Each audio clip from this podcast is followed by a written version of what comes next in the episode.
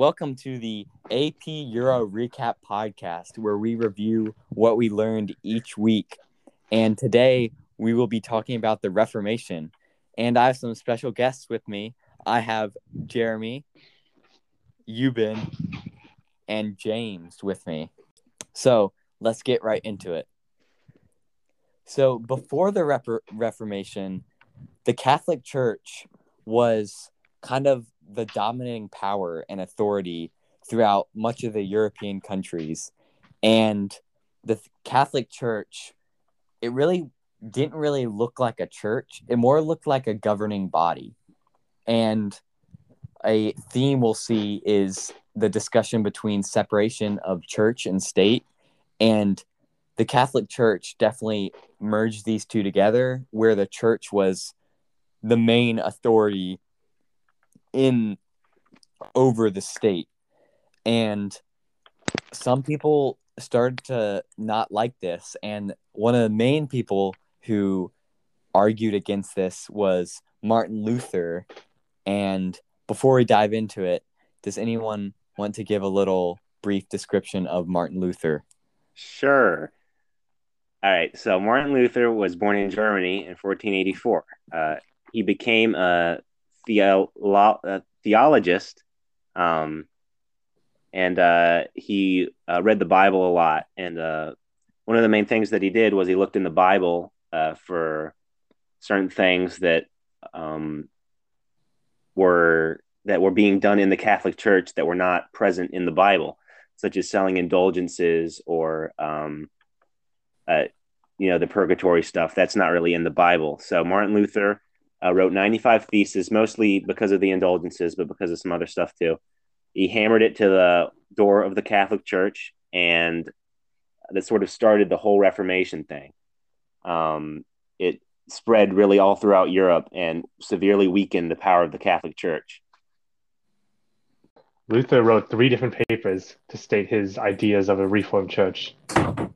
One of them was the Address to the Nobility of Germany, in which Luther called on the German princes to overthrow the papacy in Germany to reform the church. Another was the Babylonian captivity of the church, in which he attacked the sacramental system as the means the Pope and the church held the gospel captive for a thousand years. And finally, he wrote on the freedom of a Christian man, which was a short treatise on the doctrine of salvation, with the idea that faith alone brings salvation through Jesus. Luther's big point that kind of straight away from the Catholic Church was one indulgences. He believed that you couldn't buy your way to heaven, like the and buy your sins to be forgiven. But he also believed that um to to salvation was not of good works and faith, but it was from faith alone even though these ideas of Luther's spread and people widely accepted them, people also kind of di- disagreed with them and they rejected his ideas. So, what are some ways and who are some people that rejected his ideas? Well, he was uh, excommunicated by the Pope. Um, and this was after he refused to recant the 95 theses at the Diet of Worms, which is not a Diet of Worms, but a formal legislative body meeting in front of Charles V. And what was so significant about Charles V? He was a, uh, it, Holy Roman Emperor. Yes. And he was Catholic and he declared Luther an outlaw because he was going against Charles V and his Catholic Holy Roman Empire. But something significant what happened with the princes in the Holy Roman Empire? The princes, uh, eight princes and 11 imperial cities formed the Schmalkaldic League, uh, which was basically a defensive alliance that um, said that if one of their members is attacked, then they will send their armies to protect and fight back against the attackers. Sort of like a collective insurance policy, sort of like like the UN uh, sort of is today. That might be a good analogy, maybe. Yeah. And this was significant significant because they took Luther's side because mainly they didn't want Charles V to have so much power and this um furthered the spread of Luther Luther's ideas cuz he wasn't so oppressed by Charles V and the Catholic Church. So with this backing of the princes, he was able to spread his ideas. And this can kind of lead into a big part of the Reformation and the spread of Luther Lutheranism, which is the pro- peasant wars. And um, anybody want to talk about that? Well, first of all, I hope you know it's Lutheranism, not just Lutherism. Yeah, Yeah. And briefly, uh, before we go a little farther, there was the Schma, uh, however you say it, Schma, Schmalkaldic League. Schmalkaldic Wars, right? Right Oh, before yes. the Peasant Wars between that's Charles V and the and the League, and also the the princes were Protestant, Yes. so that may have aided their motive. yes. Peasant Definitely. Wars. What about them? well, in a in a lovely uh, pamphlet or whatever uh, doctrine titled "In Against the Murderous Hordes of Peasants." yeah. Murderous thieving hordes of peasants. So the Peasants' Um, Wars came because of crop failures, demand for social equality, and so many other problems in which the nobles and authority were had multiple advantages over the peasantry. And Luther caused the peasants to question the social and political hierarchies after his 95 Theses and other attacks of the church. yeah, and because of this- Yes, unintentionally. He was not intending to do this. Because of this, the peasants used Lutheranism and also relied on him to be a leader of sorts in their attacks against the revolts against the nobility. But Luther relied on using the reformed nobility and nobles in order to spread Lutheranism and his reformation of the church. So because of that, he did not side with the peasants, but instead would condemned them. Yes, and he condemned condemned them in his publication against the robbing and murdering hordes of peasants. known as yes The, What? The murderous Nothing. thieving hordes of peasants yes against against the murdering thieving hordes of peasants from 1525 Yeah, yeah. and so shoot, what was I gonna say? what? Notably, the peasants would fail and lose the war. It was a short war, but it, they would still lose. yeah. oh my god Because uh, turns out starving people don't make very good armies. And it can we have a moment of out- silence It also turns out that the princes had power and they also had money, so they could suppress the peasants. So, a big question, kind of just a food for thought question that we talked about in class, what class was could Luther have been able to accomplish what he could with siding with the peasants instead of siding with the pre- uh, the princes? What do y'all think about that? Well, i would say probably not Why? I would agree with Yubin. because at that time and even now the peasantry really had no voice and even through revolts they wouldn't have been able to change anything i'd say politically or socially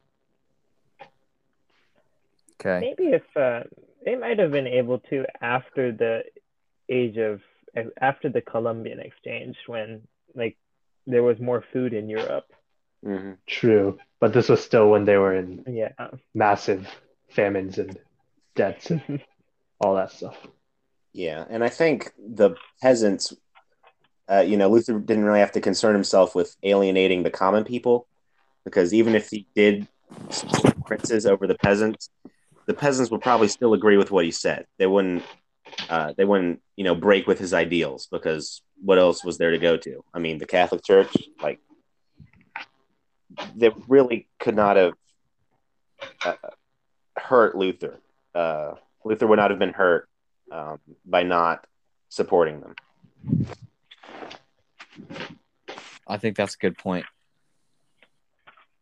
All right. Thank you, James. You're welcome, Nicholas.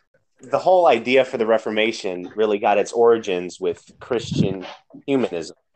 It took the ideas from the Italian uh, Renaissance, Italian humanism, and sort of merged it with uh, early Christian uh, sources and stuff like that in order to bring a more religious perspective to the Reformation. Because the Italian Re- Reformation was a lot more secular, uh, but when it came to the North, it became a lot more uh, religious based. And um, it all sort of started with uh, Erasmus. Erasmus, um, he was a Catholic, but um, he wrote this book called The Praise of Folly, which was sort of a, a satire, a satirical criticism of the corruption of the Catholic Church.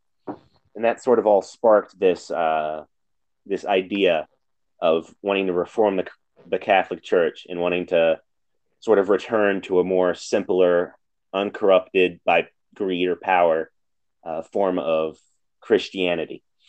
So a lot of people use this uh, analogy, uh, this this I guess this this phrase I don't know what you call it. Uh, Erasmus laid the egg that Luther hatched, and um, it's notable to to it, it's good to note that um, Erasmus didn't really support Luther, uh, but his ideas definitely had an impact on the Reformation and Luther himself, and sort of brought along that sort of change. Yeah, that's a good point. And um, just one another example of how what we saw in the Northern Renaissance kind of re- reflected what happened in the Reformation was how Henry VIII, um, he was wanting to increase the power of church and state, but instead of keeping his country Catholic, he wanted to marry Cath- Catherine of Aragon. So he split from the Catholic Church and he started his own Protestant um, church, the Anglican Church. So that is kind of a parallel between what was happening in England and what was happening in in um, like Germany and stuff that these people, even though Luther started it because he was looking in the Bible of and comparing the Catholic Church, and Henry VIII did it because he wanted to marry a lady. We can still see um, different people splitting from the Catholic Church and forming Protestant groups and I think it's good to say that the Anglican Church was not really like the Lutheran Church. Uh, it was still, I guess, Protestant in the way that it was sort of going against the Catholic Church, uh, but a lot of their ideals were still the same as the Catholic Church. It was just that. Yes. Okay. Uh, it was just that. Sorry, something crazy is going on in my house. Um, it's just that. Um, what was I going to say? it's just like the divorce issue and the uh, the king's control over the church that was sort of different between the Catholic and Anglican churches. I'm glad that you mentioned that, James, because it shows how different thinkers were challenging Catholic Church but had different ideas, such as John Calvin. He was a big um, thinker that started a new uh, religious movement, uh, which is Calvinism, but which is funny because he was very similar to Luther because he studied law and then he went on to um, uh, study religion and theology and start thinking his own way about it. But these new denominations in Protestantism, even though they were both Protestant, they still had big uh, big differences. And the one between Calvinism and Lutheranism is that Calvin believed in predestination, that before you were even born, you were already picked whether or not you were going to go to heaven or not and have salvation. And these different ideas within Protestantism is what caused different denominations within Protestantism. Let's talk a little bit about how the Reformation went about in different areas of Europe. Let's start with Scandinavia. The Zwingli was uh, split with Luther over issue of Eucharist believed in symbolism like Calvin. That did not make any sense. I'm I read that. I, It's I, I my think, notes. I think what is what you're trying to say. Um, let me check if this is actually real. Oh, of Eucharist. So like Zw- Zwingli also agreed with Cal- with Luther that that communion was actually the bread and what was actually the body and blood of Christ, and yeah, not Cal- symbolism. Calvin did not think it was the real thing. He thought it was just a symbol. But uh, yeah, Zwingli agreed with with Luther on this one. Yes. And similarly to the other Reformations, um, Zwingli Reformation and um, in Scandinavia was also influenced by the Northern Renaissance and Christian humanism, and it launched the uh, Swiss Swiss Reformation as well. So this caused unrest in the Catholic Church, and it was interesting because Zwingli and all of his followers started to go after the Catholic Church, and it was the first time that the Catholic Church had to defend themselves and take a position and kind of they were attacked for the first time. Mm-hmm. Like the other reformations the Zwingli Reformation in Switzerland caused unrest between the Catholic Church and the Protestants. Zwingli would die, and that would be that. Yes. Yep. Who wants to talk about the Anabaptists? Well, I'll talk about it. Okay. Yubin. So, the Anabaptists were a group of religious radicals who favored the peasants. Uh, their ideas were quite opposed to Zwingli, and he labeled them as the Anabaptists because of the fact that they believed in becoming baptized again later on when you're an adult as, a, as another way to enter the church. And that scared Zwingli as it went against his uh, his religious ideas. So he And labeled Roman them. law. Yes, and And Roman law. Roman law. and because of that, Anabaptists ended up in uh, Moravia, Poland, and the Netherlands. And at first, they were just they're kind of gone. No one really knew who they were for a while. But then, uh, religious hysteria led to the recognition of them, and a more radical variety of them emerged, known as the Melchiorites. Oh, they believed that the true Christian church was a voluntary association who underwent spiritual rebirth, baptized into the church again and they believe no one should be forced to accept the Bible. And that only adults could be Christians. Yes.